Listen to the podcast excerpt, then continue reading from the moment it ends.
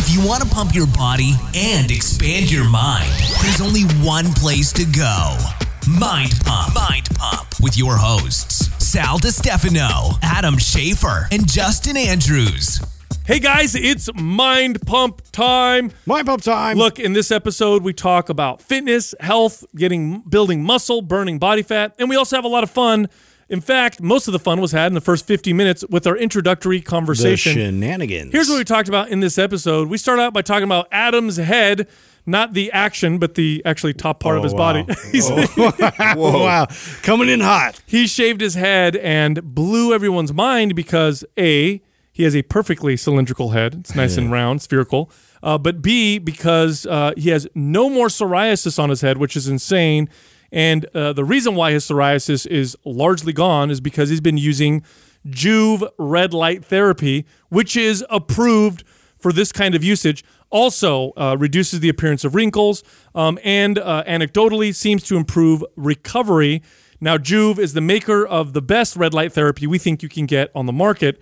If you go to joovv.com, J O O V V.com forward slash mind pump, you will get a free MAPS Prime program with the purchase of $500 or more and free shipping. Then I talked about an article I read about why dogs have eyes that move differently than wolves. Apparently, they evolved to emote with the way they look at us They're becoming human. cute little suckers. Then I talked about the anti tumor properties of medicinal mushrooms like chaga. Now, Four Sigmatic is the best maker of medicinal mushrooms on the market. They are the absolute best. They have mushrooms that'll help with athletic performance, health, um, immunomodulating properties. If you go to foursigmatic.com, that's F O U R S I G M A T I C.com forward slash mind pump, you'll get 15% off your entire order. Then I talked about Pepto Bismol and its potential positive effects on people with gut issues. That's right, it doesn't just treat diarrhea, it may The good old pink stuff. may actually treat the bacteria that causes the diarrhea. It's kind of fascinating. Adam gives his update on the baby classes. He's been taking classes with Katrina reluctantly, poor guy. Uh, and uh, he gives us talks, talks all about it. It's pretty interesting. Then we talked about the new gifts, uh, the Mind Pump gifts. If you're on Instagram, you can actually look up Mind Pump and you'll see a bunch of gifts. There's one with Justin spraying cheese in his mouth. yeah. Uh, there's uh, I one have to live with that. there's one with us using shake weights, uh, Adam slapping Justin's face. Hmm. Uh, there's a lot of swipe up ones, a lot of cool, fun gifts that we made. Make sure you go find Share them them with your friends. on Instagram. And the guy that made them for us, uh, awesome guy, his name is Andrew. If you want to make gifts for yourself or your business, make sure you go check him out. His website is Eyes Ahead Media. That's E Y E S A H A H E A D media.com forward slash GIF. Check him out. He makes the best gifts. Then we get into the fitness portion of this episode. The first question this person wants to know how to work out on vacation. Now, we do have a vacation workout program uh, that's actually good for any time. It's equipment free. That's why it's great for workouts called Maps Anywhere. Make sure you check that out. It's 50% off. But also in this part of this episode, we talk about how to work out with kettlebells, how to use mobility, and how to jump back into your routine after you take time off for vacation. Next question this person wants to know what our opinions are on posture correcting devices. There's quite a few of them out in the market right now. We give our rundown. The next question this person wants to know what considerations or exercises they should use or not use if they have a herniated disc. Herniated discs are extremely common. We talk all about what you should know about exercise if you have a herniated disc in that part of this episode. And the final question this person wants to know if we would support or be against an exercise pill. This would be a pill that you take that just makes you fit and healthy without exercise or diet. We give our opinion on that in that part of this episode. Also, this month, Laziness. Maps Anywhere is 50% off. Maps Anywhere is a body weight band workout. It's suitable for beginners to intermediate. Yes, this workout can get very intense. It's very effective. If you want to mix up your workout, if you always work out with weights and you want to try something different, get your body to respond again, Maps Anywhere is a program for you. Or if you travel a lot and you don't have access to gyms, Maps Anywhere is for you. This program is phenomenal. And again, it's 50% off. Just go to mapswhite.com. That's M A P S W H I T E.com and use the code anywhere50. That's A N Y W H E R E 50 no space for the discount. Make sure you go check it out. Happy Independence Day. What a- And, and Adam, I have to say, Yo. the way that you are, you know, the way you're celebrating Independence Day, I have to say is commendable. Oh, how's that? Well, I mean, you know, what's the what's the the the bird of America? Ah, It's the bald. bald eagle, bald eagle, genius. So you shaving your head the way you did, Uh, it's a And your likelihood it's of a your hair good catching dad on fire slash bald joke I there. could see how goes he- down. No, can I say something real quick? Yo. Okay, uh, this is 100% fucking crazy. This is crazy to me. Hmm. First off, you shaved your head. It looks really good. Compliments. Looks really good on you. Second I'm off, glad that worked out. By the way, Second, so for and I'm gonna re- I know you've talked about this. We've talked about this on the show oftentimes, but I'm gonna repeat it uh, for people who may be new. You've had you've been dealing with psoriasis for a long time now. Since you I was were- 25. Since you were 25. Yeah. And you know we joke around about you you know losing your hair as you're getting older, and you and I, I used to always tell you shave your head, and you said you couldn't because you had psoriasis, and you did. You had like three or four big spots on your scalp which prevented you from shaving your head. There ain't shit on your head right now.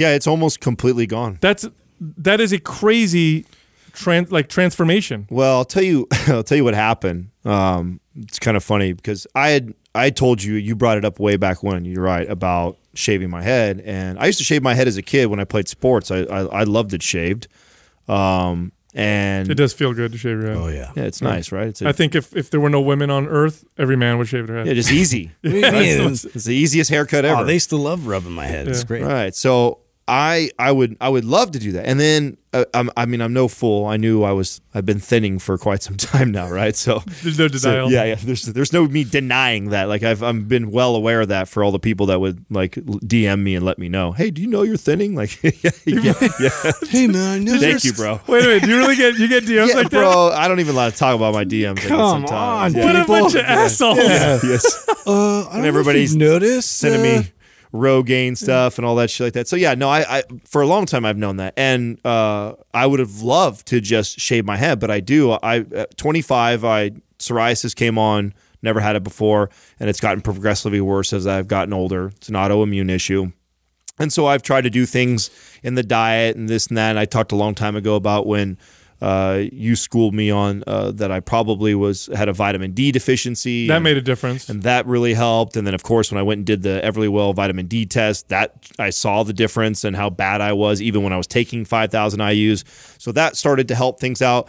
But I, I just hadn't been able to get rid of uh, the psoriasis completely. Well, something that I noticed when I really got into using the Joovv Light was the out of all the things that I saw from the Joovv Light, because I have psoriasis on my shin, I have it on uh, my rib cage, I've got a, a, a little bit on my elbows, my forearm, so I have them on all these little spots. And the thing that I noticed the most about the Joovv Light was it was really starting to clear my skin up, and I was like, oh, this is interesting. And it was about I don't know, I want to say about two months ago uh, Rachel had taken a a video of me, and we were outside in the front part of the studio right here, where the new the big new lights are. the big huge sunlights. Yeah, those big soft lights that we have. Can't for- hide anything under those lights. and she was videoing me doing something, and I was I think I was looking down on my phone, and that was the first time that I'd seen the way my my head, top of my head had looked kind of currently and under the, those types of lights, and it was like, oh my god, it looks bad. It looks really bad, and so I told Katrina, I'm like, uh, literally right after that moment, I'm like, that's it, I'm shaving my head, like, and I'll just I'll figure this psoriasis thing out. I don't care if I got to put cream on it every day, and just it'll be a hassle, but whatever. And so I tell her that and she's like, "No, please wait till we get our our photos done. I love your hair. I know that it's not. It just doesn't look so. You know, she's all you know biased, right? Oh, it doesn't look bad at all. You can barely tell. You know, the she's bullshit. shorter than she's shorter than you. Yeah, yeah, exactly. and she's obviously didn't see that shit, right? so uh, I was already uh, uh, on this mission that I'm going to do that. I thought, okay, well, I hadn't been using the Joovv that consistent at this time when it, when this all happened, and I'm like, I, okay, I'm going to get back on being really regiment about it. If I'm not out in the sun, uh, I'm going to be in front of that Joovv for at least 10, 15 minutes every single day. And, and and instead of like doing like the whole body thing all the time, I would just like sit in front of it and do work on my phone and just drop my head down. And I'm like, let's see if I can and just shine the, the just light shine right the on it. light on it. And I've been very consistent with that for the last, you know, two, two, three months now. And Bro, it's gone. Well, you don't have a. f- I can't see anything. Yeah, it's pretty crazy. This it's no. People need to know this is not bullshit. This is not a bullshit. well, I know I, this I, is a problem. I can still kind of see really, really care, uh, but I mean, it has pretty much almost gone. And they were, I mean, there was like, I mean, one of them, one of the spots was like the size of a silver dollar. Two of the other spots were about the size of a quarter, and then I had a, a really big spot between the back of my head, and they all have pretty much gone away. So Oh, I can take a picture of you right now. I'll post it, and people can see for them. You can't see anything. No. Here's the thing that trips me out about this. That well, it trips me out, but it also pisses me off. And this is why one of the reasons why Western medicine uh, practitioners, doctors, sometimes get a bad rap, and why the wellness industry hammers them uh, so hard. And I think it's. I don't think it's appropriate, or I don't think it, it's uh, it's it's accurate to hammer them as hard as the wellness industry does. But I understand where they're coming from, and here's where they're coming from. You've been going to a doctor or doctors for psoriasis, yeah. I've seen for der- how long? I've seen a dermatologist for almost ten years okay, now. for ten years. Did they ever tell you that to take more vitamin D? They no. Did they ever tell you to use uh, light therapy to to work on your psoriasis? No. Now, here's the part that pits, pisses me off. This isn't alternative treatment, both of which the vitamin D and the photobiomodulation, like you find in Joovv, both of them are approved by the FDA to help treat issues like psoriasis. Yet neither one of those will recommend it to you. Yeah. What instead? What do they give you? Yeah, they give me a steroid shot. Yeah, which you have to get a prescription for, and you're getting and, you're, and you're paying for. Red light they don't make money off of, and obviously the vitamin D you could buy at the grocery store. So once a year, Fucking infuriating. Yeah, no, it was really. I remember when the vitamin D thing came up. That was when we were doing the show. And I just went on the internet and I was like, oh, bro, like million studies show that people with psoriasis tend to tend to not always, but tend to get better Yeah. with increases in and that wasn't vitamin even D brought up in conversation with your doctor. never, never. And even when I did, actually after the fact, when I brought it up, they're like, "Oh yeah, that should help." You know, like it was just so Oh, nonchalant makes about. me so mad. And the same thing goes for because I just saw them not that long ago. it and should I- be the first thing you do. and I was telling her Yeah. about. So this is the longest time that I've ever had to go between these shots. So I used to go like every six months, sometimes even sooner uh, than that. Back when I was competing, because I wanted it to be as clear as I could be when I was getting on stage, and it's never been this good for this long. So it's been a year since I did the dermatologist appointment. And the two things that I attribute to it, or three things I should say, um, I definitely notice a big difference uh, when my diet is dialed. Uh, if I'm staying away from uh, high inflammatory foods and I'm eating, I'm eating quote unquote clean. Uh, I I definitely see it get suppressed. So there, I notice a, a big difference. Um, when I'm using the Joovv, when I'm using the Joovv or getting sunlight, um, and then also the vitamin D. And those three things to me have made more of a difference. Now, mind you, the steroid, when they shoot the steroid in it, it like within a week actually clears it up big time, faster than anything else. Sure. All those other things take longer time and consistency. Well, it, here's it's not one time under the Joovv, all of a sudden it was Yeah, cleared up. You yeah, it was. put in. It was months. It was a couple months of consistency of almost every day getting under there for about ten minutes and doing But that. But here's the difference: the the steroid shot is not treating the root cause of why you have psoriasis in the first place. It is it's a sym- Band-Aid. It's a symptom uh, solution. It's like taking Advil for a headache when in reality you just stop banging your head against the wall.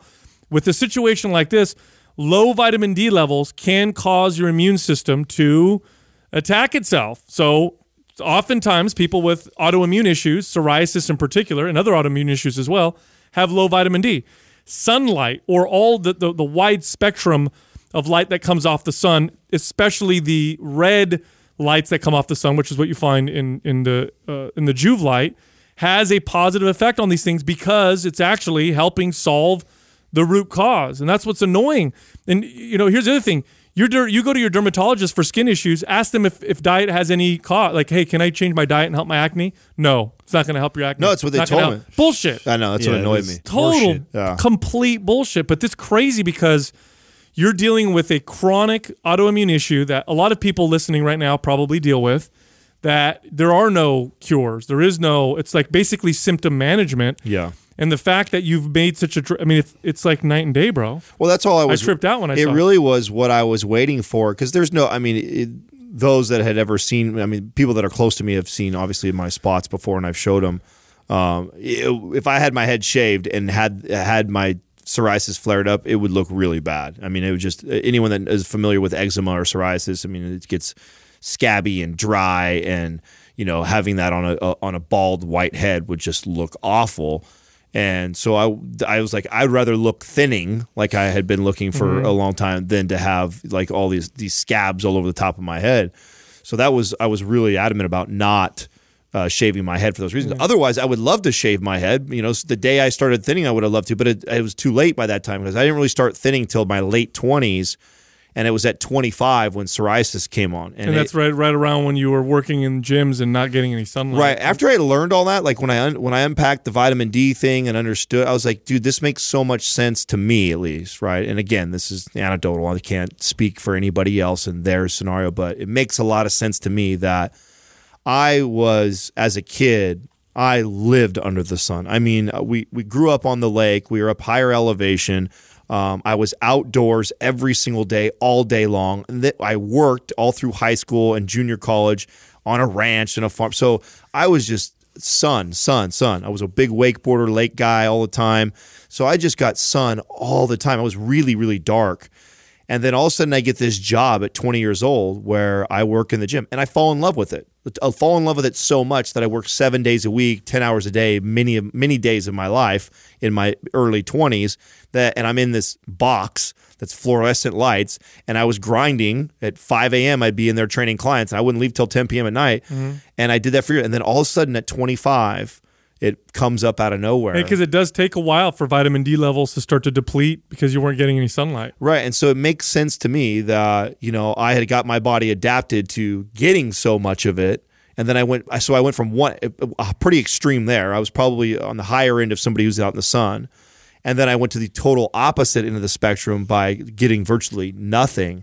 And then that's, and so, but I didn't put that together till after the vitamin D, understanding the, vitamin D, that I probably have low levels in that, understanding what I'm getting from the sun. I'm like, oh, okay, well, this makes sense now that this could have been the main cause. Well, it's one of the it's one of the FDA approved uh, applications of uh, of red light is to work with psoriasis. Another one is for hair regrowth, which is crazy because I didn't think anything really helped hair regrow, but that's an actually FDA approved. Wrinkles, uh, reducing the appearance of wrinkles, I believe, is also one of their approved uh, treatments. Jessica's been using it on uh, just on her face, and uh, and she's young anyway, so it's not like there's, there's you know I, I didn't say think I'd notice, but you can tell a little bit. She her face looks a little more. Oh, Cassie's used. You know, Yeah, Courtney's been doing that Yeah, too. Cassie Really? took one when she went back, and um, same thing for her too. Like, I mean, I noticed a difference r- right away. You'll. It's weird. You have this kind of glow, so it doesn't. It almost and I. It almost feels like it tans you, but it doesn't. I know it doesn't tan you, but it when you get uh, out of it for about 15, 20 minutes. You feel your skin feels like it glows. It's a weird. It's a weird feeling. interesting, to where it? it, almost feels like it got tan. It's making your, your cells are, are producing ATP at faster rates. That's what it's that's what it's doing, and so it just becomes which more- this is why it helps speed up recovery. Correct. That's what they say. Yeah, I don't know if that's an FDA approved application, but there are studies that support it, and there's plenty of anecdote. And I know that red wasn't light it, therapy. Wasn't it Dr. Mercola that was uh, swearing by that? He was swearing by it, but but athletes have been using it for a long time. I know professional sports teams have been using, uh, you know, physical therapists have been using it for a long time for recovery.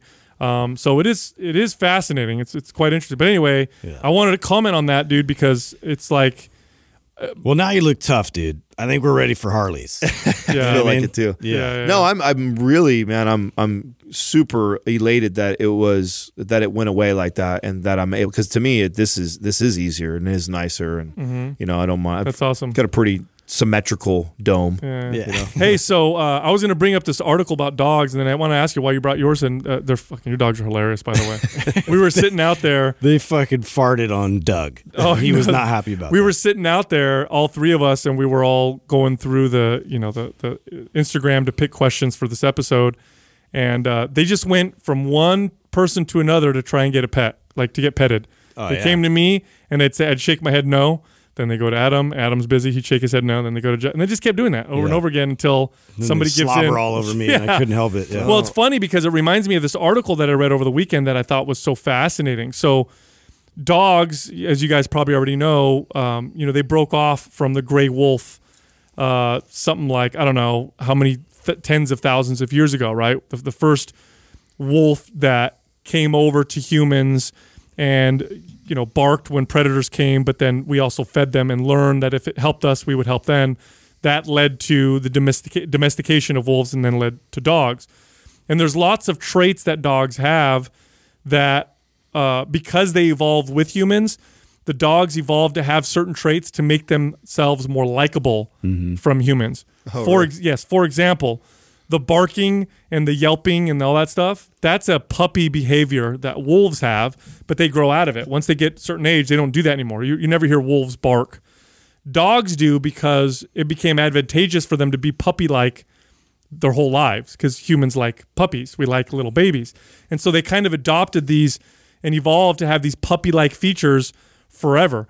Another thing that they that they ha- that they evolved to have that wolves don't have are these muscles around their eyes that allow them to raise their eyebrows and shrug their their, their brow and kind of create these Human like gestures. human like gestures Yeah. and they're voluntary. So they're doing studies on dogs and finding that these are voluntary things that dogs do with their face and they're literally communicating to you. Oh, 100%. I 100% believe that. You can I can tell you when, you know, Bentley is frustrated or irritated. I can tell when Mozzie's jealous. They have facial expressions. totally. You can you can see what like uh, if I'm if Bentley is not getting attention and I've already like shoot him off, get away, uh, and he's because he'll first come over with that like sweet look, and it's this like pet me dad, and it's this real soft look, and he does it with, and you can see it in his face, and he kind of paws at you a little bit. And if I'm kind of shooting him away because I'm busy, I do that enough times to where he he, then he gets irritated, and hmm. you see the look on him, and he and he actually does this thing where he goes. And he, and he intentionally sneezes on you. Yep. And it's just it's Just to get your such attention. oh it's such a dick move. Like he'll, he'll do it like a lot of times I'll shoo him away when I'm like eating because I don't want him by me, and he'll sneeze on my food, and I know what the fuck he's doing, and then he kind of walks away, and he'll get like in, he'll get in your in your eyesight like in in your in your uh, peripheral right. He'll he'll stand there or he'll sit next to like the television if we're watching TV. Just to where I can see him. block you. and he'll just be looking at you, Yeah. and just mean mugging you, sitting there. Oh, That's the Oh, yeah. funniest thing. ever, I'm just dude. happy I finally picked up on Arlo's. I have to shit look. Finally, you know, I see it. It's this this long stare, and he sits down and looks up at me, and I'm like, uh, I was ignoring it, you know, for so long, and it, it you know backfired on me. So Literally. at least now I know. Yeah, No, but it's fascinating because you know dogs evolved literally to become more likable and able to communicate with humans and to depend on us. Like there's this one study that they do with they do these studies with wolves and dogs to kind of separate the difference between them, and there are some very fascinating differences. And one test that they do is they'll take food and they'll put it underneath uh, like bowls or something or whatever, and the wolf will have to try and guess which one. And if a human is pointing to a bowl or not, the wolf doesn't give a shit. Doesn't pay attention to the human pointing. A dog will.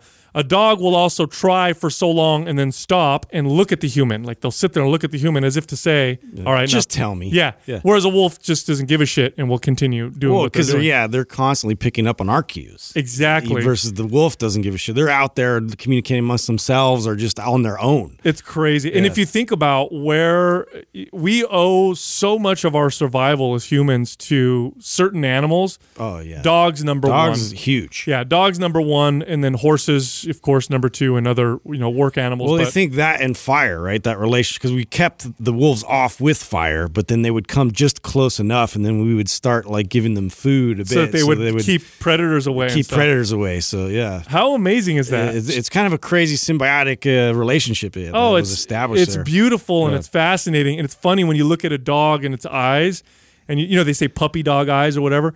Look at their eyes and you realize that they, they've evolved to look more like humans. I know. Like their eyes start to get more. well, have you more- ever stared like in the eyes of an actual wolf? No. Oh my god, it is crazy. No. like it, they see like way beyond you. You Well- know, it's like oh, it's it's almost an eerie feeling. Yeah, my one of my friends had like um, it, it was a wolf. It was like not pure, but like pretty close to pure like wolf uh, breed. And this this was not like a dog at all. Like it was completely different animal, and would just decide like on a moment, oh, I'm gonna jump.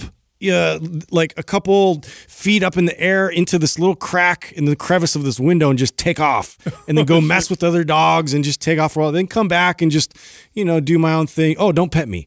You know, it would just stop and it, it was crazy. Well, at Yellowstone, they were saying that if you see wolves, uh, a wolf or wolves, to stay at least hundred feet away. Like, don't even go near them because they'll fuck you up. you know what I'm saying? Yeah. Totally different than than dogs. Anyway, It- it's funny you're bringing this up because Katrina and I were literally last night talking about you know having the baby and when the when Maximus comes, like you know the importance of us uh, being calm parents, and no matter what, we can't anticipate what it's going to be like, how stressful it'll be, like be be prepared for whatever, but in the moment, making sure that we always keep ourselves really calm. And one of the things that I was speculating with her on was like so for example do you believe that when somebody uh you know is blind they hear exceptionally well or they smell exceptionally well because they're- rely on right. the other senses. The other more. senses it picks become- up the, the deficiency. right the other ones become extremely heightened because you don't have the other ones you rely on them right when i was explaining to her i was like well think about like what happens with a baby right like a baby's a baby's sight. They, they can't even see but like six inches in front of their face and everything's blurry for them. Their sound they're used to hearing it all echoey. So a lot of their senses is really dull. And so they really only have this feel. They feel your body with touch and they feel the energy that you put off and so it babies makes, are all feel. Right. Mm-hmm. So it makes a lot of sense to me that if you're a if you have a lot of heightened stress as a parent and you allow things to freak you out, even if you don't say it or yell or do anything like that, you just put that energy off. The baby has to feel that and sense that way more than you even think that you can. Oh, it makes sense because a, a baby coming into the world is learning how to react and behave Right. in certain situations. And the It's the same one- thing with pain. Like I remember that study, uh, but yeah, it was. It's crazy to think about that. Like they literally look to you like, "Oh, I stepped on a nail," or you know, something happened, and it's not the immediate reaction isn't cry. Uh, You know, uh, for a while, like It's like, how do I react? yeah, how do I react? Yeah, one of the reasons why I'm such a I can be such a uh, anxious, neurotic person is because my mom was a very anxious, neurotic person. Don't touch that. Don't get dirty. Watch out. Be careful. Whatever. She'd follow you around, and it, it made me that kind of a person as well because Right. you learn it. Right. And here's the thing: what you learn as a baby and as a child, Oh man, that's your a lot of it becomes hardwired. right, it's right in the code. Yeah. Yeah. It's writing your code early on. And I was giving her the analogy that, like with dogs, because you know, our dogs were like the first animals that Katrina ever had. She never had dogs, and I always would explain to her, like, you know, the boys got in a fight this morning. Is like you can't allow their aggressiveness and energy to freak you out because it heightens the situation. Yeah. If you get all freaked out and scared because they're fighting and getting all scared, it just makes it more intense. But if you're calm, you're direct, and you the, the dogs can feel that. I'm like, mm-hmm. so if if an animal can do that, like a dog, what makes me think that a baby doesn't have that similar sense of his parents? Well, I have an analogy for you. This is, and this, I think this will be a good analogy. It's like you're on an airplane and the the the the people who what are they called that walk down the aisle stewardess. Yeah, the stewardess comes down and is telling you Flight that there's a attendant. si- flight attendant. Thank you. That there's a So situ- that there's a situation in the in the plane. Uh, if they're freaked out, you're fucking freaking out. Right. If they're like, you know, okay, everybody strap on. We got some turbulence coming. Everybody's like, oh fuck.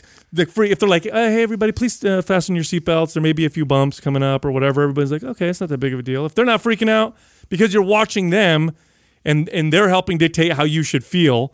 So on the extreme level, babies, I think, are doing the No, same thing. I think Yeah. so too, and I, and I know everyone always says like, "Oh, you never, you ever." Yeah, yeah. that's what the fuck they were called. Yeah, You know, be, be, Flight hussies. You, pe- you I did not say that. No, but you have Thankfully. people always. I, I know a lot of people that go, oh, you know, oh, you just never know what kind of baby you're gonna get or what kind of. Ch-. Uh, Granted, yes, and everybody is unique and different and have their own imprint, but to to not think that you have a major impact on that child's behavior and how they are as a being, you know, quote unquote good child. Yeah, because you think when it's a baby, you think, oh, they don't know anything. They're Right. just a- They're just, an infant. Like No. they feel everything. Right. Not only that, but their only way right now of communication is through crying. Mm-hmm. Right. That's their only way to try and communicate however they're feeling or thinking. And so, you know, learning to ha- be calm in moments like that. I and the the parents that I know that are were already you know naturally calm type of parents and got along really well and a lot of love.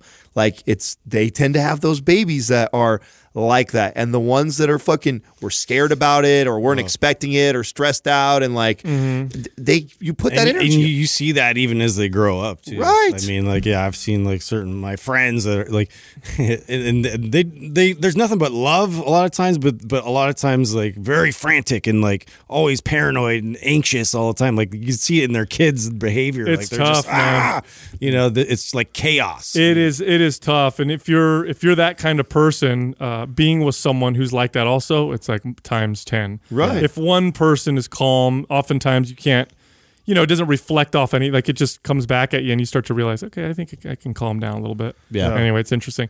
Dude, another cool article that I read about uh, mushrooms, which I thought was really fascinating. So obviously we were on vacation last week, and so I just did a lot of reading whenever I had an opportunity. And I was reading about the anti-tumor uh, properties of medicinal mushrooms. I mean, among all the compounds and foods that we have uh, on Earth that are you know edible or whatnot, mushrooms have some of the most uh, amazing uh, promise and properties when it comes to preventing cells from becoming cancerous. And so I was reading about the theories as to why they they do this. Um, chaga, for example, chaga is being studied right now for its anti-cancer properties um, uh, by pharmaceutical companies, trying to figure out how it works and if they can maybe amplify it and create a medication to treat cancer. And so I was reading a little bit about it, and it really has to do with the the the cell mediated immune uh, responses that uh, that mushrooms cause. And if you think about this, like, okay, why would mushrooms modulate the immune system? But then you think about, well, how do mushrooms work? Mushrooms oftentimes are these symbiotic organisms, like mushrooms and trees, for example. The trees allow the mushrooms to grow in them and on them because the mushrooms then uh, produ- help them become healthier, fight off other infections, and help the trees communicate. Now we're finding with each other. And so mushrooms have evolved to modulate the immune system to not kill them, but through that modulation, probably also will help the immune system to not become cancerous, to not develop these cancer cells, to not develop autoimmune type issues. Haven't it's through that process. Don't they also have uh, relationships with bacteria, like a very like uh, uh, symbiotic relationship with bacteria? Well, they they I mean the first antibiotic was uh, was penicillin, Yeah. which is a fungus, right? right. Um, so that's and, and again, this is why you see mushrooms on plants is because oftentimes the plants benefit from having the mushrooms, and of course the mushrooms benefit from being on the plants. And so it's through those properties that when you eat these mushrooms, it modulates the immune system, which means if your immune, especially if you have autoimmune issues or if you have uh, uh, your immune system isn't working and not killing, because all of us have cells that uh, become ca- or can become cancerous, and what ends up happening is our immune system destroys them. Can you explain modulating a little bit more though, like for your average person? Yeah, modulating meaning uh, if your immune, if you're, it, it helps bring the immune system into optimal function or balance. So in other words, it's not an an immune booster, it's not an immune suppressant because immune suppressants have value with auto some autoimmune issues, right? So if I have like Crohn's disease, an an immune suppressant would help because it would keep my immune system from attacking hmm. my digestive system. Immune boosters have benefit for, let's say, cancer. Why isn't my immune system fighting off and killing these cancer cells and allowing them to become tumors? Immunomodulating substances go in and affect the immune system in ways that are positive, whether it needs to be boosted or it needs to be suppressed a little bit. It modulates the immune system. And there's certain compounds that do this, mushrooms being one of them. Cannabinoids are also uh, have been shown to have this. So immune- Four Sigmatic, is it in their coffee that they have chaga that they offer, or is it like a, a pill or powder? First off, most of these medicinal mushrooms have these immunomodulating properties. So if you take a performance enhancing mushroom like cordyceps, so like you just want stamina and So you endurance, get it from all of them. all Oh, of them have this benefit. Now, some are more effective at some things than other. Uh, for example, the anti-tumor effects of mushrooms, chaga is seems to be the most promising. But I think what we're going to find in the future is a combination. Now, does it probably does good. that also carry into because I I eat mushrooms all the time? Does that carry over into your traditional like mushroom? Traditional food mushrooms also have these properties, but they're much, much more subtle. Okay. Um, the medicinal mushrooms are the ones that seem to be the most potent in their medicinal effects, but they're not the kind that you cook with. Like you're not going to make, you're not going to put chaga mushrooms Steak and, on your steak steak. and cordyceps. Yeah, it's not going to taste good. you know what I mean? Um, they're more medicinal. They're more like like a supplement would be. Um, mushrooms, I, I I'm absolutely fascinated by, um, and again, that's it's one of the fastest growing fields of of research and supplements. I think for Oh. good reason. it's it's really fascinating to me all that stuff between you know mushrooms between bacteria relationships between even parasites and you know all those things that have interacted to create uh, this internal environment that's you know uh, near our digestive system like it's it's very fascinating It's weird, right? Because we we I grew up at least thinking that, um, and the science kind of said this as well that we are just we're just humans and that's it, and we it, we need food, air, water, and shelter, but that's about it. Not realizing that we're really this this collection of organisms that works together. Yeah. And if we don't have all these organisms, things that work with us, we're fucked.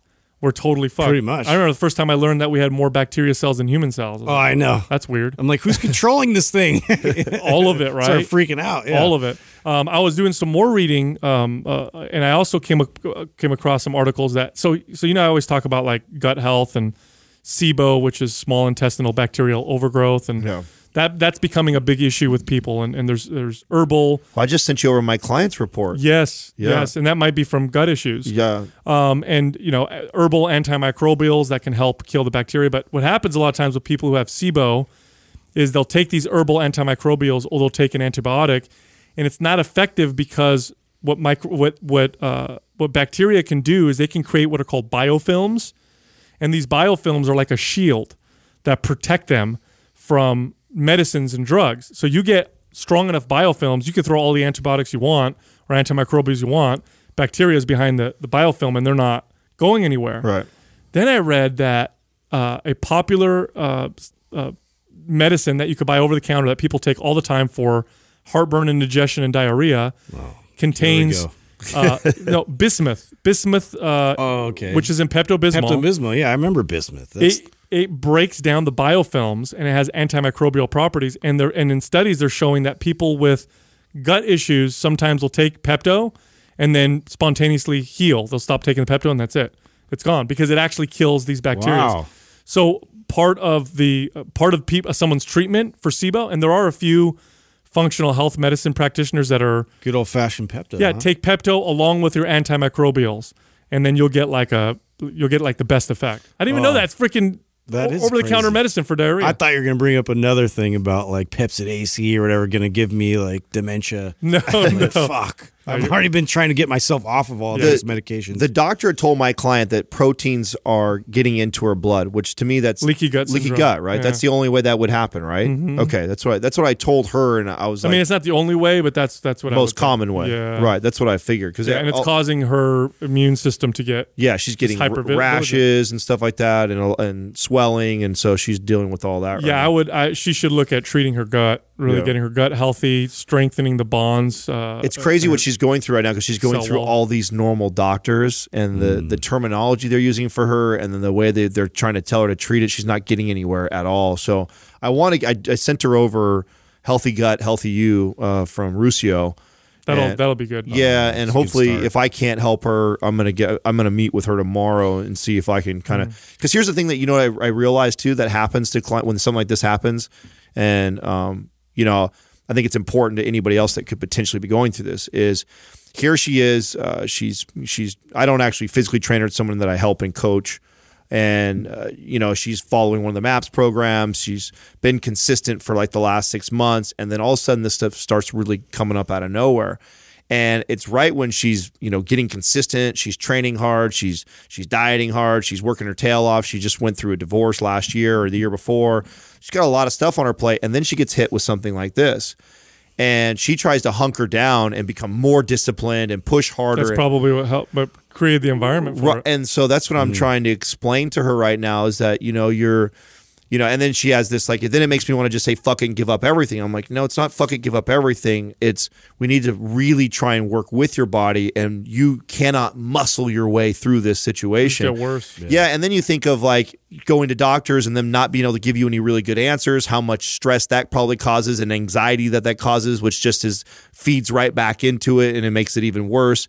So, you know, you know, having somebody who I'm talking to right now going through it just reminds me of like, man, that how hard that is for somebody who who could be listening and going through something like that of, you know, being able to take a deep breath, calm down, try and listen to your body as crazy as that and woo-woo as that may sound, but you know, trying to push real hard or diet extreme, mm-hmm. you know, is not going to help that situation at all. And learning. Well, think about it. If your immune system is is hyper vigilant and causing these kind of reactions, creating a mental state of stress is only going to reinforce the belief that your immune system has Right, that oh I need to be hyper vigilant. Mm-hmm. This is a this is a, this is an environment that I need to be even more vigilant, and it can cause e- even worse problems. So anyway, I wanted to ask you about the. Didn't you take some classes? Oh, yeah, Lamaze classes and all that, right? Was it Oh, yeah. Lamaze that you took? Oh, dude. yeah, Did you take any of the hippie ones? Bro, I did everything. I did she, you know, uh, trying to be supportive husband guy, right? So she uh she signed us up for the newborn class and then we had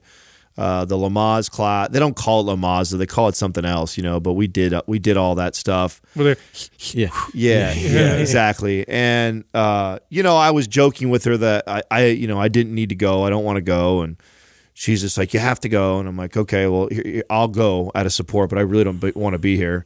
And then I found out they were like, it was like three different days of four hours a piece, dude. And I was like, "Oh my god, are you kidding me?" And now, mind you, after I've gone through it, some cool stuff. I mean, there was some, some little things like that. It's been a long time since I swaddled a baby. So having someone teach me to reteach me how to swaddle a baby and different techniques and and and some do's and don'ts that I'm like, okay, that was cool. That's good information. You know, I mean, nothing that we couldn't Googled, but still, you know, you know, I'm like, whatever. The part that really annoyed me though were some like, so you know, the girls teaching this class. Uh, super, super sweet girl. Had a couple kids herself. Been doing this class for I think she's been teaching it for like eight years. That's been going with Good Sam for I think like twenty years. It's been in, in practice and uh, you know, kind of an eye opener too. Uh, we're in a class, and you know, I forget Katrina and I are are not an average person, and I you know I feel average. I feel like a normal, just like a normal person. But when you think of like health, fitness, and understanding and knowledge about your body and stuff, I forget what a gap there is between us and a lot of our peers. And this was like a major eye opener of that, listening to the questions. And that's part of what drove me crazy. It was just like, oh, oh, my God, these questions that are being asked are this is as basic as we can possibly get. Like, of course. They're getting into nutrition and, and exercising. Well, and that's where I got really like, like I, now I'm like, okay, now I'm wasting my time and I'm hearing bad information. Like, this is what makes me want to leave. Some guy asked a question that I thought was a, a very good question to ask at this point because we are starting to get into the process, uh, the actual labor process, and um, the the importance of you know the mom staying uh, calm and and pushing and like what that all looks like and talking about the muscles that that push the baby out. And the guy this guy raises his hand and asks a really he says so is there would is there any validity to um, her- should she be training and working out to to do this? And she was like, Like no. strengthen those muscles. yeah strengthen those muscles. And she was like real quick to be like no no. You know at this point she's you know pregnant and she's you know, way too far along to be you don't need to be doing any crunches or ab exercises right now which that's true. But you know crunches are one thing. Learning to activate your transverse abdominis is an is another thing. So she just kind of like went right over that and shut that down for people. And I'm thinking to myself, to me, this is what I've been coaching Katrina on since the day we got pregnant was the, you know training your pelvic floor muscles. And I have no idea what it's like to be pregnant or have a kid. So this is just my you know anatomy, physiology, trainer brain going. I'm going okay. It makes the most sense that all these muscles that are responsible to help contract and push this baby through that canal I would think it would be really smart to train those during this time right now so that when it comes to game time, you've got that mind muscle connection and you've got it down really well. Just like if you asked me, if you looked at me right now and said, Adam, flex your lats, I can do that. A lot of people can't do that. Well, why can I do that? Well, I've trained that connection really, really well for a very long time. Not a lot of people understand how to activate your core. We all know that from being training clients for many years. You ask someone to do like a drawn maneuver that's never done it before, or you know, suck in just your core but don't hold your breath. A lot of them can't do that. So to tell me that there's no value in training that and teaching that really well. And then to go and then you add in the, the a lot of these people what i don't think 60 plus percent are taking the epidural which fucking numbs you from all the way down. So now you want somebody who's never trained that connection to activate those core muscles to help push this baby along. And then you're going to give them a drug that numbs all that up and think they're going to have a, a, a connection there? Like no wonder so many c-sections are Yeah, happening. yeah, yeah. it makes total fucking sense to me. Then you add in she goes into she starts talking about she starts showing the the pelvic, the hips, right, and showing that you know how it works. It's kind of you know she's taking a little baby doll and she's putting it down through uh, the, the the pelvis, and she goes, you know, and this is what what happens is you know when your pelvis is like this, if it if it's if it closes off, it makes it really hard for the baby. And she's Yeah, if kinda- it, if it goes anterior, the baby can't come out. It has Right. to go to a posterior toe. Right. So she's kind of like showing, just demonstrating that. And so I let her finish her thing. She doesn't say anything. And then like they take like a little break. And I go, you know, do you think there would be any value in teaching everybody like how to actually activate their glutes and then rotate their pelvis like when they're in that process? It makes sense to me that you would engage the glutes, rotate the pelvis, activate the core to help shuttle this baby through because that you open up the pathway Provide a clear pathway. yeah. Right. And, you know, none of that was covered. And so I'm like, this is crazy to me that, and you got to know that what, 90 something percent of the population has already an excessive anterior pelvic This tilt. This is why sitting in a standing in a squat is probably the the most natural, best Yes. position to do. Yeah. You have gravity working with you. Mm-hmm. You when you sit in a squat, you naturally will, Which- will will will go into a posterior pelvic tilt. By the way, they don't let you do after you've had the epidural. No, of course not. No, Right, because so- you have no you have no you're numb. They, Right. they block that. They, they go through the spine. They block that that part of your body. Right. So Yeah. you you wonder why, you know, there's such a high rate in these C-sections. And mind you, there's always exceptions. And there's the a high rate of epidural too, because a lot of times women are brought in and they're rushed through the process, and if they're not progressing fast enough, then they recommend that you do you take pitocin, and pitocin is. Uh, uh, re- it gets It your body to contract. contractions. Oh, really well, this is this is exactly really, what- really hard, this- and then and then pain goes through the roof, and you're like, I want that. I want Yeah, the then epidural. you really want it. This yeah. is why I have a doula. This is why we hired one because, you know, my mom asked me too. She's like, I don't understand. Aren't you guys going to the hospital? Why would you hire a doula or a midwife? Doesn't make sense to me. I said, because we have a birthing plan.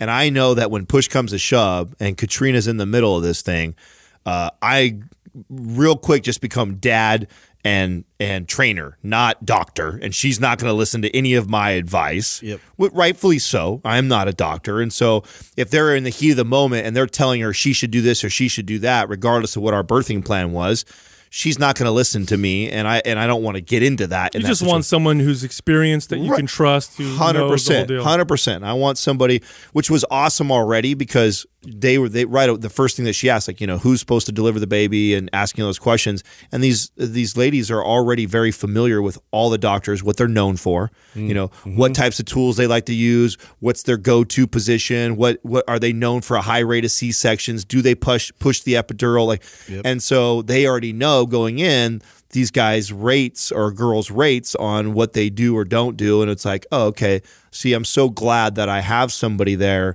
that's going to be, assist me in being able to help coach her through it. Because our goal is, and I'm, we're not like, no, we won't, but our goal is to have 100% natural. And I believe that Katrina can. Like, I really believe that uh, she, she wants to. I think she will. And I think if she has somebody there to support her, that's educated, that's experienced in that area, I think she'll she's going to be just fine. Yeah, no, I mean, and if of course if something happens, then you do what you need to do. Exactly. But Yeah. but but uh, the whole process is it's treated like a medical emergency from the from the second you walk in. Um, and that documentary was very illuminating, wasn't it? Oh, I wanted, showed you guys. I wanted to have, uh, I wanted to have it at home. I was close to convincing her, Hmm. but you know, I get it. it's her first one, and like, I, I'm not trying to be like, you know, but I was like, I was down. I said, if we want to do this in the house, I'll get you all the support you need. We'll have it right here at our house. Like, let's do it here. And she's like, oh, I don't want to do the first. Yeah, no, here." I, I really value Western medicine for its ability to handle emergencies. If there's an emergency, that's what you want. You want the doctors. You want place there, yeah. They are the best in the world at doing that. But one thing that they do is they view it. It's like a it's like a hammer. You know, you, if you're a hammer, everything's a nail, and so they view everything in that way. And so, woman goes in. She's having contractions, not moving along fast enough. Here, let's give you some pitocin to get this sped up a little bit. Oh my God, my contractions are so painful, I can't even breathe anymore. No problem. Let's do an epidural. Oh no, you can't push the baby out because your body's numb, because you're not connected to those muscles, because you're laying on your back. You can't use gravity. Okay, now let's go into C section. So it's no wonder that the C section rates are so high um, in, in developed countries, especially in America. And some hospitals, the C section rate is the majority, which is just absolutely insane. It's totally, totally crazy. So anyway, dude, I'm I'm tripping over the how viral. I think the idea you came up with those GIFs, Adam, was brilliant. I didn't realize that they would go so viral so fast. Bro, Oh my ten God. million views already in the first week. in one week. And we haven't even talked about it on the show yet. So a lot of people that are listening right now may not even. Well, I don't know if everybody even knows what a GIF is, right? I don't even. What does GIF stand for? What does the no acronym idea. stand for? It's- I don't know. I'm gonna look it up right now. Something Yeah, I- image something. Yeah. Yeah, so this was this was a blast, man. Really, really cool. I got connected with so funny story how this all happened. So I shared I used I use GIFs all the time on my Insta story, right? Those are the little Oh, they're the best. right for people that are listening that don't know what that is. It's like when you can take like a a little uh, Im- image, short little loopy video of a person, you know, making a la- laughing or pointing or and it just goes over and over. Yeah, again. right. It It's stands for on loop. graphics interchange format. Right. So it's Okay. a graphics interchange format thing, Okay. right? I so knew that. So I use this guy's uh, I use this one uh, and it's this big black guy and he's laughing really loud and it's a hilarious little gif and I use it and this dude happens to follow me on Instagram and he's like, "Hey, that's me" or whatever like that. And I was like, You're like, whoa. yeah, I was, I was like, whoa, guy? yeah, like because I've never met anybody that has a GIF before, and uh, I didn't know who makes these or how these work, and so Yeah. he messages me and says, yeah, that's me, and I'm like, what? I'm like, are you serious? I was like, how did you do this? How did you make one? And he goes, oh, my buddy Andrew, he does this, and he just used me for fun, you know, for some of them, and I was like, what? Could you put me in contact? So he connects me with Andrew. Now then I reach out to Andrew and say, Hey man, I would I would love to do something like this. He's like, Yeah, no, actually I, I just recently started a business. I do this for companies. Um, uh, let's talk. And we got on the phone. I introduced him into Mind Pump and like, you know, this is what we do, kind of give him kind of background on the brand. And this was like almost six months ago. And we got busy doing stuff. It wasn't like a high priority for us to make GIFs. And so I was just kind of like, whatever about it. Well, he reaches back to me like maybe like a month or two afterwards. And he's like, dude, I, I would love to do this for you guys. This this is freaking you guys are awesome. He goes, I've started listening to your show after we talked and I've been binge oh, listening rad. To the episodes and fucking love what you're doing. And oh, by the way, I also have a podcast. Can I interview guys? And so we flew him out here uh, last week or the week before last, and uh, we recorded a podcast. Which, by the way, I thought was an incredible interview. I thought Oh, it was a great interview. Yeah, super Yeah. talented. He's got over. He's done over 100, I think 120, 150 episodes. He's done on his. Really, really smart kid. Really uh, did a great job on the interview. So that's up on YouTube if you haven't seen it. And then he shot all these GIFs with us, man. And what a fucking blast! this well, the thing about the thing about GIFs, and one of the reasons why I think they went viral so fast that he informed us on was that on Instagram, it's not that competitive. Like it's kind of wide open. If you make a good GIF and you put it on Instagram, and and the window is short, right? At some point, there's gonna be so many of them. Yeah. Good luck trying to get yours to get used a lot. But right now, it's kind of a wild west. You go, you you make a good GIF, you put it on there. The odds that somebody will find it and then use it, and then more people find it, and use it, are actually pretty high. Right. So I, I'm tripping out over the fact that we got a million, or no, 10 million views in a week. Yeah. in a week. and not announced it on the Well, podcast. it just it conveys so much more. You know, I feel than just an image too. And I loved using it by text. I was already using a bunch of gifs already. Like when somebody would Oh, you know, text me or something, I could like, you know, I could I could I could throw out a gif there that, that basically summed it up like, Right. really quickly. It was awesome. so to do that, just so people know, because I've been so a ton of people have asked me that you can text with them too. You just got to download the Giphy. Giphy, app. So mm-hmm. G I P H Y. I think it's like a, a, a black colored looking logo or whatever like that. But if you want to find ours on Instagram, I mean, you could, there's there's a lot of tags Search in. Mind Pump, especially. That's Mind easy. Pump, no space, and you'll find all, all of of them. yeah, you'll find all of ours that way. Now they're starting to populate on the actual the tags. My favorite one is the one where you're slap. Was it you slapping Justin? oh my god, Yeah. You slapped me for real. I know that's sure why I like it. Real, yeah. I like it because it's a nice Doesn't memory. look no, Israel, and for the and I've had quite a few of our our buddies and uh, friends that run podcasts and have companies and stuff like that, and even individuals. If you're interested, you guys can you guys can find him. You guys go to his uh, Eyes Ahead Media dot com forward slash gif and you can apply for these like through them and Uh, it's eyes ahead. Yeah. So E Y E S A A H E A D and then media.com forward slash GIF. yep Okay, perfect.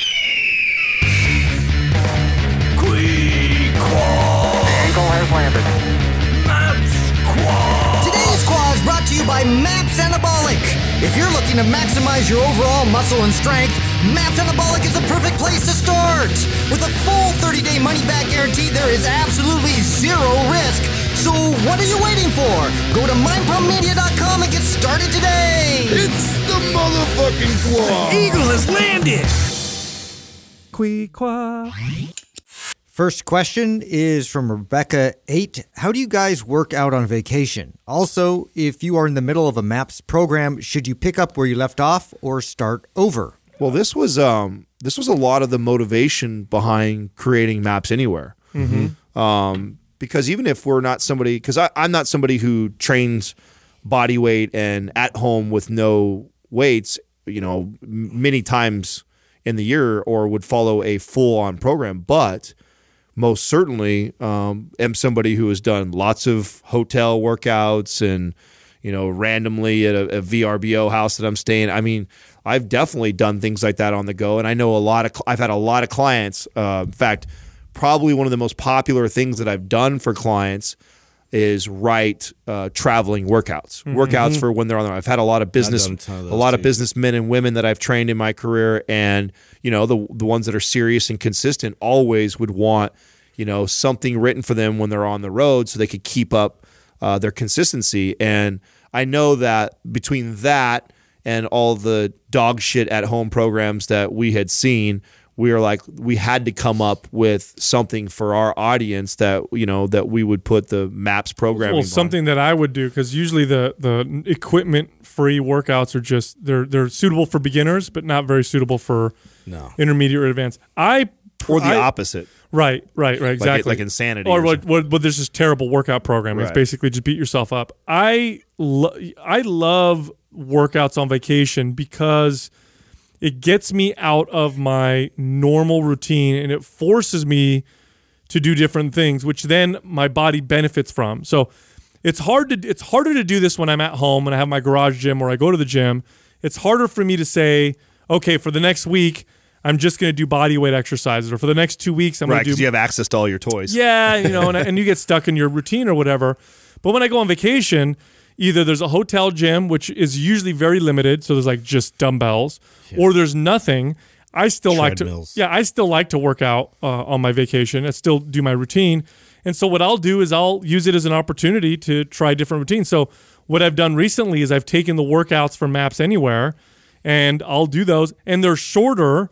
Um, the amp sessions are can be quite intense, and you do them in in their body weight or bands. There's no weights, and I get and here's what happens. I'll do those for a couple weeks. I'll come back to my regular workout, and I always notice improvements.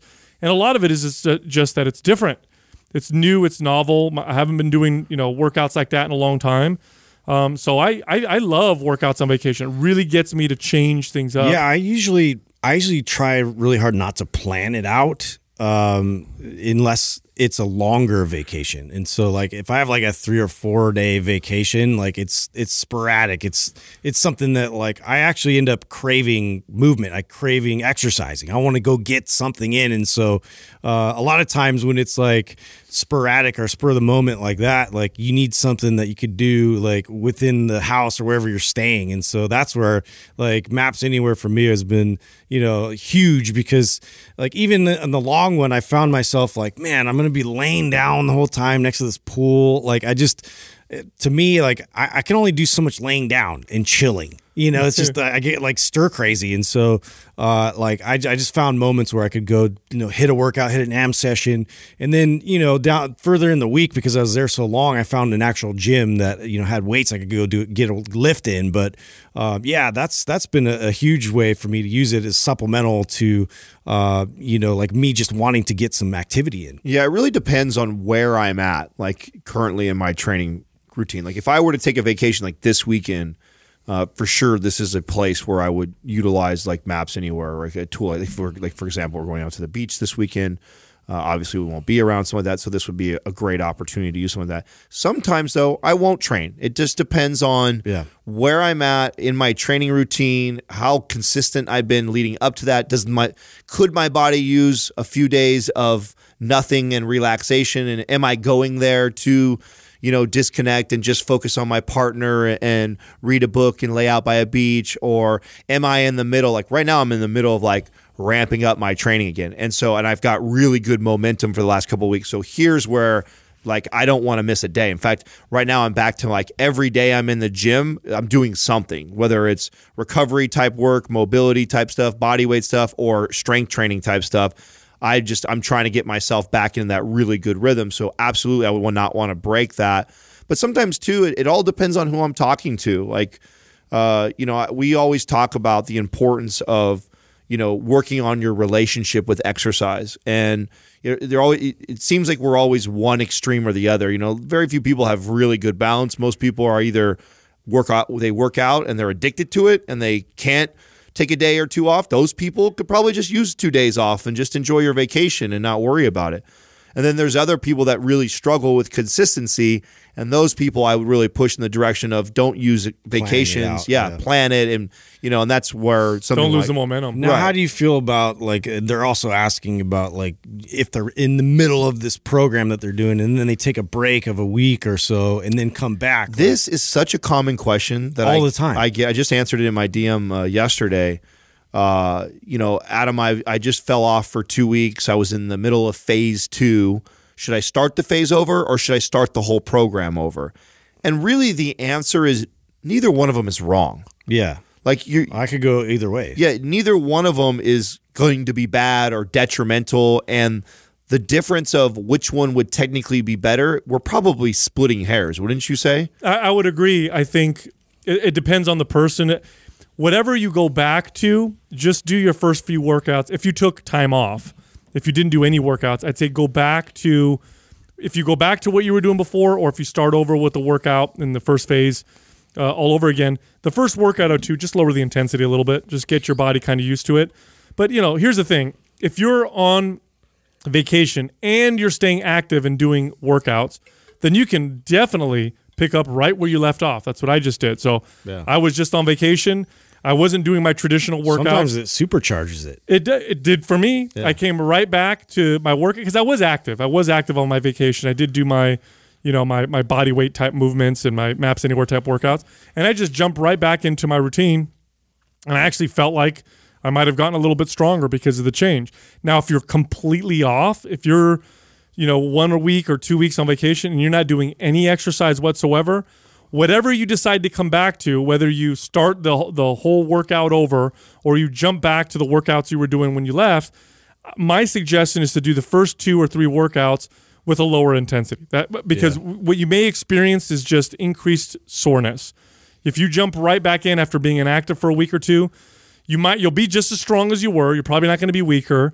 Sometimes you might even be stronger, but you're going to get sore as fuck if you So hit can with I- the same yeah, I think I think it, uh, along those lines uh, of, of thought, like for me, I would think if you were inactive that whole week, I would probably start back again to that phase. Versus if I was active that whole week, I would probably try to see how I felt progressing. So let me share something that I'm I'm doing, and this may not work for everybody, but this is something that I like to do. Um, I have not been that real consistent and training hard for quite some time. It's been more sporadic. It's been more the two to three times a week, and I've had lots of breaks in between on some of this stuff. And it just like I said, I've been trying to get really consistent. So what my last couple weeks have looked like, I've actually what I do that works really well for me when I get back into that is I'm following like a MAPS anabolic routine right now, but split in half. So I actually will go to the gym six days out of the week, but I'll do like half of of foundational work on one day and then the other half of it on the other day. And then as I after about 2 weeks, I'll start to put it all together in Oh, a okay. in a single workout. Mm-hmm. It just it seems to work really the the amount of volume because for someone who hasn't been training consistently for a while uh, you know, a, a maps even a maps anabolic workout, which is probably one of our lowest volume workouts, can be quite a bit of a workout. I mean, Yeah. that's a it's a full body routine, and you know, doing just legs or a big muscle like back or chest could get you pretty gassed. And so, what I'll do is I'll do legs and two two other muscle groups on on one day, and then I'll do uh, you know, chest or back and two or three other muscle groups on the next day and kind of split it like that. So I still follow the routine. I just now spread it out over six days until I let my body start to get adapted and acclimated to that. And then I start to combine it all together and then ramp up and Yeah. scale. But there, there, I really want to stress this. There's a lot of value in interrupting your normal programming Yep. with a couple weeks of something totally different. And it can be, you know, switching to just body weight stuff. It could be moving over to kettlebell type stuff or, you know, changing to a completely different style of lifting and then just go back to what you were doing before and then watch what happens. Watch how, how awesome your body responds. Next question is from Andrew Lemberg. What are your thoughts on posture correcting or coaching devices? I've been seeing more and more ads for different types recently. So there's, so uh, Mostly shit. Yeah, generally speaking, they're garbage. But there's two categories of posture correcting devices. One category for sure is garbage. Um, that's the category of devices that put you, they force you into good posture. It's like so, a man bra. yeah, so you might have like, seen holds you back. Exactly. So like there's one that like goes around your shoulders and it, and it ties behind your back and Mm-hmm. then you cinch it up and it pulls your shoulders back. So now you're you can stand totally relaxed, but it's going to hold you in you know really good posture. Like those are terrible because they're actually making the situation worse.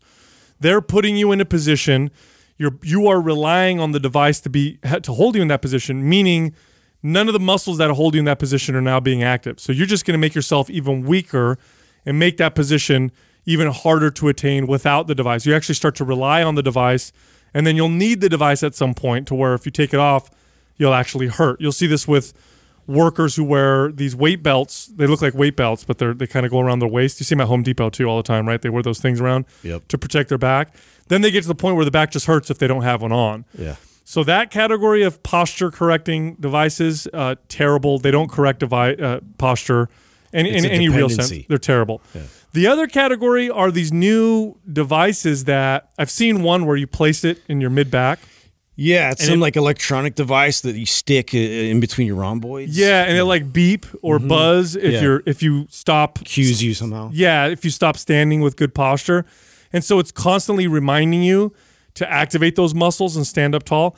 Now, those are better, but here's why those can also be crappy. If you just can't activate those muscles because you've got poor recruitment patterns, that thing can buzz till the cows come home. All it's going to do is reinforce poor posture because you're going to try and activate. And here's what's going to end up happening in the, in the case of elevate your shoulders Yeah, I and guess- shrug and yeah, do all weird oh, stuff. my neck Yeah. hurts now, or you're overworking it in a bad way and you're developing, uh, you know, inflammation. Um, correctional exercise is if you want to correct your posture, proper. You have to do exercise, but it has to be done properly. If you do it properly and you do it frequently, you'll fix your posture. If you don't do it that way, uh, it ain't gonna happen. It just ain't gonna happen. I would have to see um, the coaching devices because there there is a lot of things out there, and that's such a, a, a broad uh, statement. You know, coaching devices could be almost I used a lot of tools to give feedback for people, right? So I think that um, there's value when you're coaching somebody and you're trying to get them to feel something and and, and understand something. For example, like a, a yoga block could be used as a, a coaching device or tool when helping like uh, somebody in a 90-90 in hip mobility, right? So I could have somebody in 90-90. I take this block and I put th- their leg up on that, so I'm I'm I'm helping them, assisting them with the internal rotation of their hip.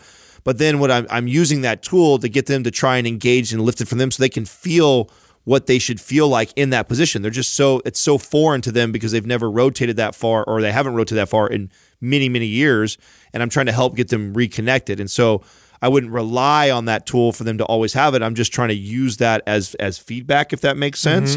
So I, depending on what we're talking about as far as devices, uh, that's what other anything that you wear though to fix a, a posture issue, all bad. I mean, that's just like uh, the Dr. Scholl's and the shoes thing. Uh, Same thing. Like those are. I mean, and, and I know there's a whole industry around inserts and and doing that to help people out and that stuff is terrible because if your feet are pronating and you know it which a lot of people's do and you put an insole in there and oh man it feels so much better No more back pain. No more hip pain. right no more hip and back pain oh my god these things are a miracle like no like you, all you did was you just put a crutch on it is all you you didn't fix the root cause and what we need to do because you can fix that root cause i understand if there's something that is deformed on you that doesn't allow Yeah, you like if you legit have a shorter leg. Yes. Yeah, then right. Total exactly. different story. Like if you have a deformity like that, but most people, that's not the case. Most people have got issues with connection to their feet or lack of ankle mobility, and then they have these excessively pronating feet that then causes knee and hip and back pain. And then they put these insoles in to help straighten it out, and they feel better. It's like, no, you're just crutching the issue. You're not solving the root cause. Here's the here's the thing you want to consider uh, with with posture. There are certain things that you do on a daily basis that you want uh, to be unconscious and what I'm or automatic. Okay, breathing is one of them. Imagine if you had to constantly think about breathing all day long. You wouldn't be able to do anything else because you do it all day. Yeah. Uh, walking is another one. If you had to sit there and think about putting one step in front of the other, that would be extremely stressful. Posture is another one. Good posture should be automatic. So if, if someone says, "Oh, I'm you know, my trainer says to work on my posture, so I got to constantly think about fixing my posture," that's not gonna that's not gonna help because you're not gonna sit there and think about your posture all day long every day. What you want to do is you want to strengthen your body so that na- good posture is natural. So that just standing regular, you have good posture. And so if a device can help you do that, then it's a good device. If it doesn't do that, then it's a bad device. And most only of them don't. Yeah, I see like very minimal value in it, but I do see some value. I see some value if you uh, attach a good coach that actually has an assessment with you that shows you your your proper position, your proper posture, where uh, you know, like, okay, this is where I need to you know come back to. And so if I if I had a device that just kind of prompted me and I know to like get my body in position there, uh, but I wouldn't use it like only for that assessment. That it's just like okay, now I have to learn that process and I have to continually put it upon myself uh, to recognize like this happens, and so I, I I just need to adjust myself back.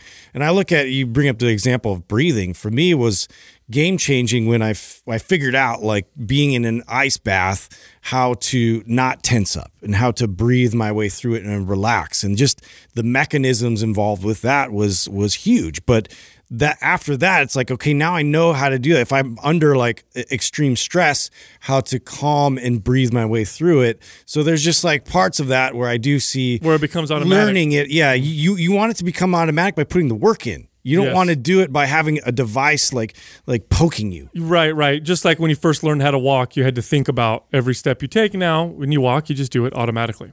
Next question is from S. Miller Fit. What specific considerations or exercises are there for training those with herniated discs? It's a good question, and- and it's. I feel this is crazy that I don't know if we've ever had to answer this. No, and it- yet it was a common thing that Super I, common. I've just had that recently. A This couple is- people ask me this question. Yeah, and I don't know if this has ever been asked on a Quah, and it has to be up there with the top five things that I've had to deal with as a trainer.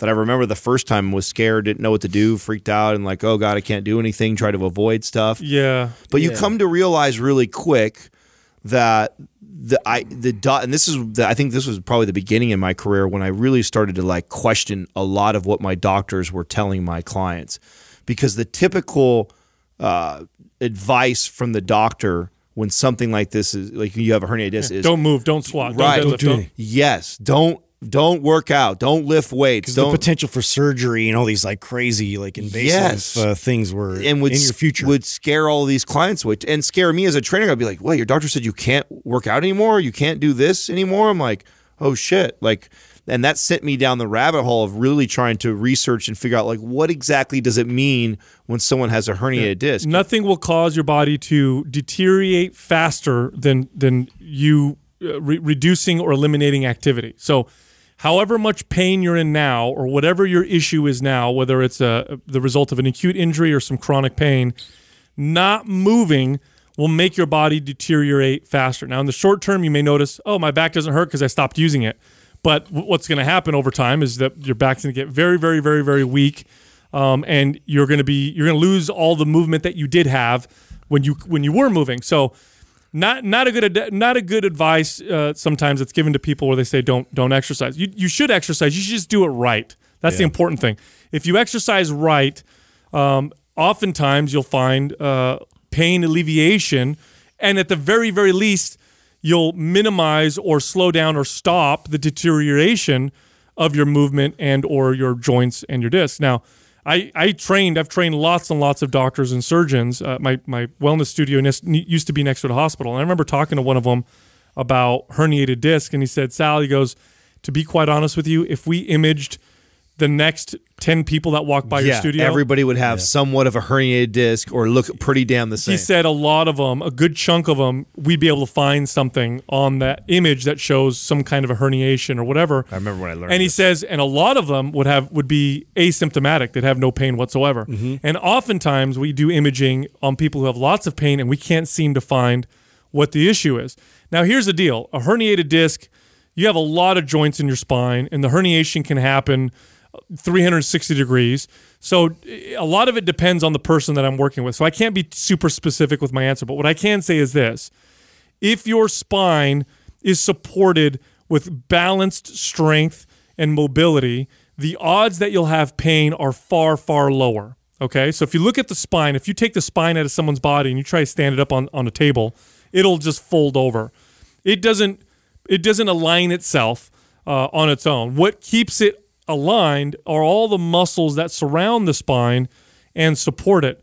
So it only makes sense that if you have a, a, a herniated disc, that if you do it appropriately, it's got to be done properly. Okay, so make sure, especially if you have a herniated disc, that you work with a professional.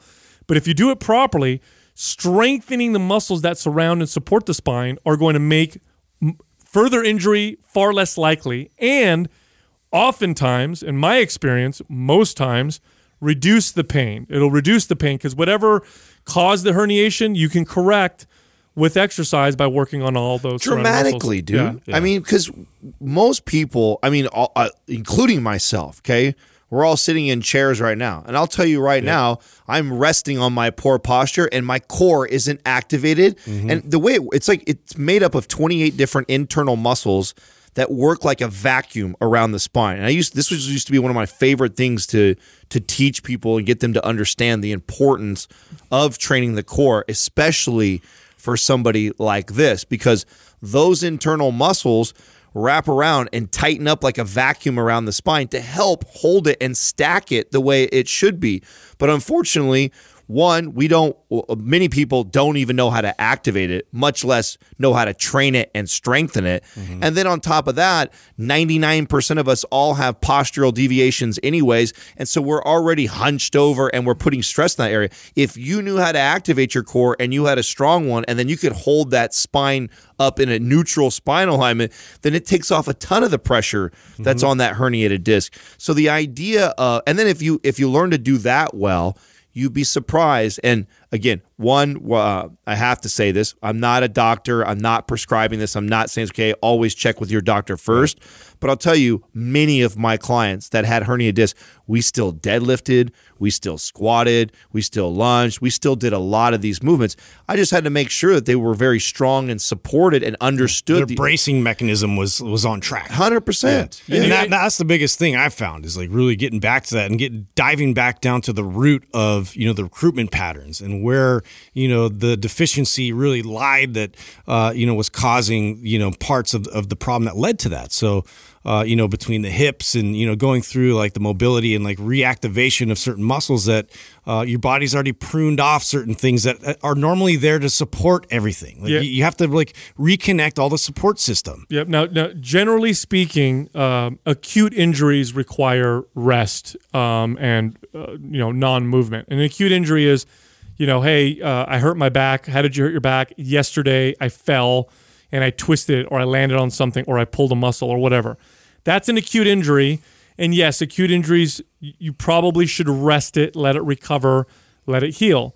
Now, the chronic type of pain, that which is most pain, okay, most people hurt from chronic pain, not from an acute injury. including something like a herniated disc. Right. So you ask somebody like, "Oh, I have back pain." Okay, well, what happened? Oh, well, ten years ago, I hurt my back and it never was the same. Okay, it's no longer an acute injury. Whatever you hurt ten years ago healed. Now, what you've developed are poor recruitment patterns, poor movement patterns, and that's causing your issues. That's the chronic pain that most people have, and chronic pain oftentimes you can have a very positive impact through the proper application. Emphasis on proper, proper application of exercise, including mobility and flexibility work. When you apply those things, look, if you're somebody that has pain, it's chronic, do you want to have to treat that pain for the rest of your life or would you like to figure out the root of it and solve it? Well, exercise properly applied in flexibility movements and mobility movements properly applied to you for your individual issue in your body, that is the path to solving the root. That is the only path to solving the root. There is no other path. Everything else is either treating the symptom or not moving for fear of, of, of causing more pain, in which case you'll cause your, your, your muscles to become weaker and weaker and weaker over time to the point where you'll get to the point where you can't do anything anymore. So uh, I'm glad you brought that up about the, the you know doctors' recommendations that are frustrating. Next question is from D. Zach. In an episode of the Freakonomics podcast called The Zero Minute Workout, there are arguments for and against the development of an exercise pill. While you have argued that real exercise is the best, studies show the majority of people will not exercise no matter how much you educate them. In this case, do you agree that an exercise pill is valuable to society and health? No. no. Yeah. It would only make things worse. Uh, well, I here's here's so I can see both sides. It- it- exercise pill. I- I'm assuming that the exercise pill is you take it and then it like causes it's like your body thinks it's worked worked It- out. It, doesn't make you want to go exercise. No, it's you- not that, right? That's what it means. No, it's not cocaine. No, it's Yeah, yeah. It doesn't. Well, Yeah. I, I had to. I had to clarify that because actually, if there was a pill that actually motivated you to go exercise and work out, I would be pro that. But I'm not pro a pill that's Star, Starbucks venti. yeah, yeah. Not pro a pill that's supposed to replace. And you know what? You've said this, Sal, before that, uh, and this was probably something that this came later in my fitness journey. Did I really piece together these two things? And um, one of those is that it the quality of life that that you get from exercise. It's not just about looking a certain way. It's a, how I just actually had somebody really cool story of my uh, my host up in Reno. Uh, he was in the worst shape of his life last year. Uh, got up to 235 pounds. He's a couple. Years, he's two years younger than we are.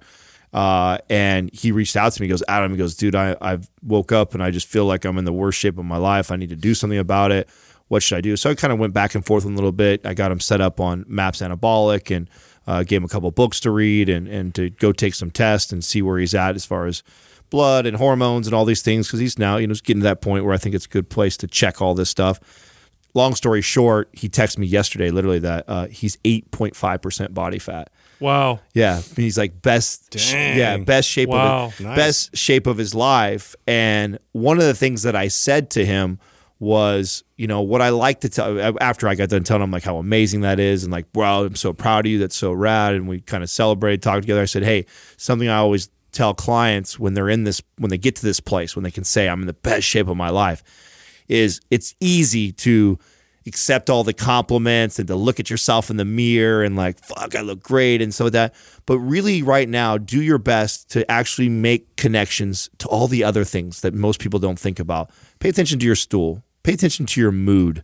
Pay attention to your relationships. Pay attention to your work how how motivated you are at it your skin your hair all these other things I guarantee are at some of their at some of your peak in your life right now because that's how much this the the habit and the routine of exercise impacts and bleeds over into other aspects of your life. And you just said it the the routine, the discipline, the you know, everybody wants the information and the knowledge, but nobody understands the value in in in the pursuit of the knowledge uh, and the information, which is what which is how you develop wisdom. Wisdom is not the same as knowledge. Like everybody in this room right now has all the knowledge that they could ever want because now we have cell phones that connect to the internet. But that doesn't make us any wiser. It mm-hmm. just gives us access to information. An exercise pill will definitely make people physically healthier. Sure, you, if you could take a pill that made you lose weight, improve your health markers, build some muscle, now you're stronger, all they that won't stuff. value it. Well, they'll do it, but it'll po- it'll create other problems. It'll create other issues because people have didn't learn. It would be like giving everybody a lot of money. Mm-hmm. You, you've solved money issues for the, for a lot of those people, but you haven't solved a lot of the other issues that would only come from learning they'll how go to. further in excess, knowing that they have this to kind of bank on. That this can get me right back into shape, and yeah, it- it goes back to that that that old philosophical. It's it's struggle. It's the struggle that that that creates the purpose. Like we need to to implement struggle for a reason. And th- there's a reason why, like physically, we need to, you know, put certain demands on our body. It, it has to teach our body certain things. How how everything needs to to interact with it. How to overcome adversity. How to do like all these things. It, it translates to so many other aspects of your life. Well, life. think, think about it this way. When you look at the average American who's, I don't know, 30, 40 pounds overweight, right? Considered overweight or, or borderline obese, what you're looking at is a person who uh, they are they are that way with natural borders and boundaries that come from food. So although you may look at them and say you don't really care about your health, believe it or not, that person is still dealing with some of the consequences of eating poorly and whatever. Now, if you take all those away, like if that person's just shredded no matter what, you want to see what the excesses of human behavior can look like? Watch out. And this is what I mean by we'll solve some problems, but we're going to create a lot of other ones. I would love to. I would now. It makes me want to go listen to this episode because I'd like to hear how you would argue the positive side of this. Well, the positive is going to be oh, less diabetes, less obesity. What- people are going to be healthier, which Do- is true. Well, do you believe that, or would I? I'm in the camp of what Justin said, which is if we gave them something that that did that, that would au- automatically, you know, make them get in better shape, they would just eat in more excess. shittier habits. Oh, yeah. Oh, yeah. They would just push the limits, especially with how how hyper palatable all these foods are. It would just be that much easier.